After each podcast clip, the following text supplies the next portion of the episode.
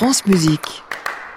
Bonjour Jean-Baptiste. Aujourd'hui, un orchestre dans la poche, in the pocket? Oui, un orchestre de poche même. 30 050 euros, ce n'est pas le chiffre de la semaine d'Antoine Pecker, mon cher Jean-Baptiste, mais la somme récoltée entre début mai et fin juin dernier sur une célèbre plateforme de financement participatif pour le lancement de ce nouvel orchestre, donc l'orchestre de l'association Les Concerts de Poche, fondée en 2005 par la pianiste Gisèle Magnan. Cette association d'utilité publique est née seine-et-marnaise mais elle porte aujourd'hui une ambition nationale avec désormais quatre antennes réparties sur tout le territoire, une trentaine de salariés à temps complet et 27 départements concernés.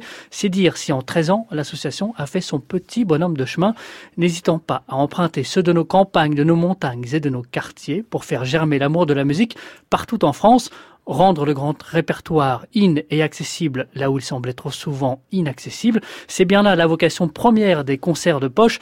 En 2018, ces derniers auront ainsi œuvré dans 260 villages ou quartiers prioritaires.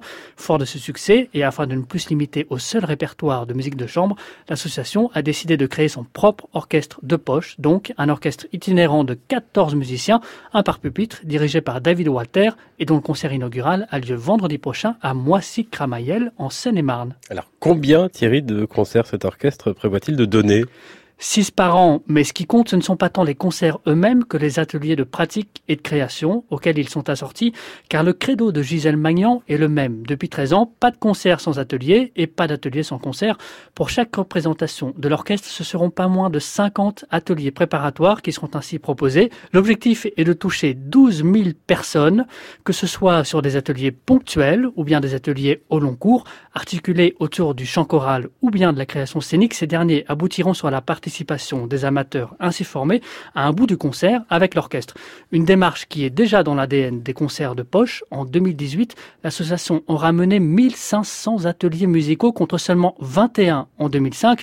Une progression spectaculaire qui porte des fruits sur l'ensemble du territoire, que ce soit par la pérennisation directe des chorales de poche créées chaque année à l'occasion de ces ateliers et qui pour certaines bénéficieront pendant 18 mois d'un accompagnement financé par la Fondation Bettencourt-Schweller ou bien par des retombées indirectes sur les inscriptions en cours de musique, comme à Saint-Pierre en Faucigny en Haute-Savoie, qui a vu les effectifs de son école de musique grimper de 40% en seulement deux ans.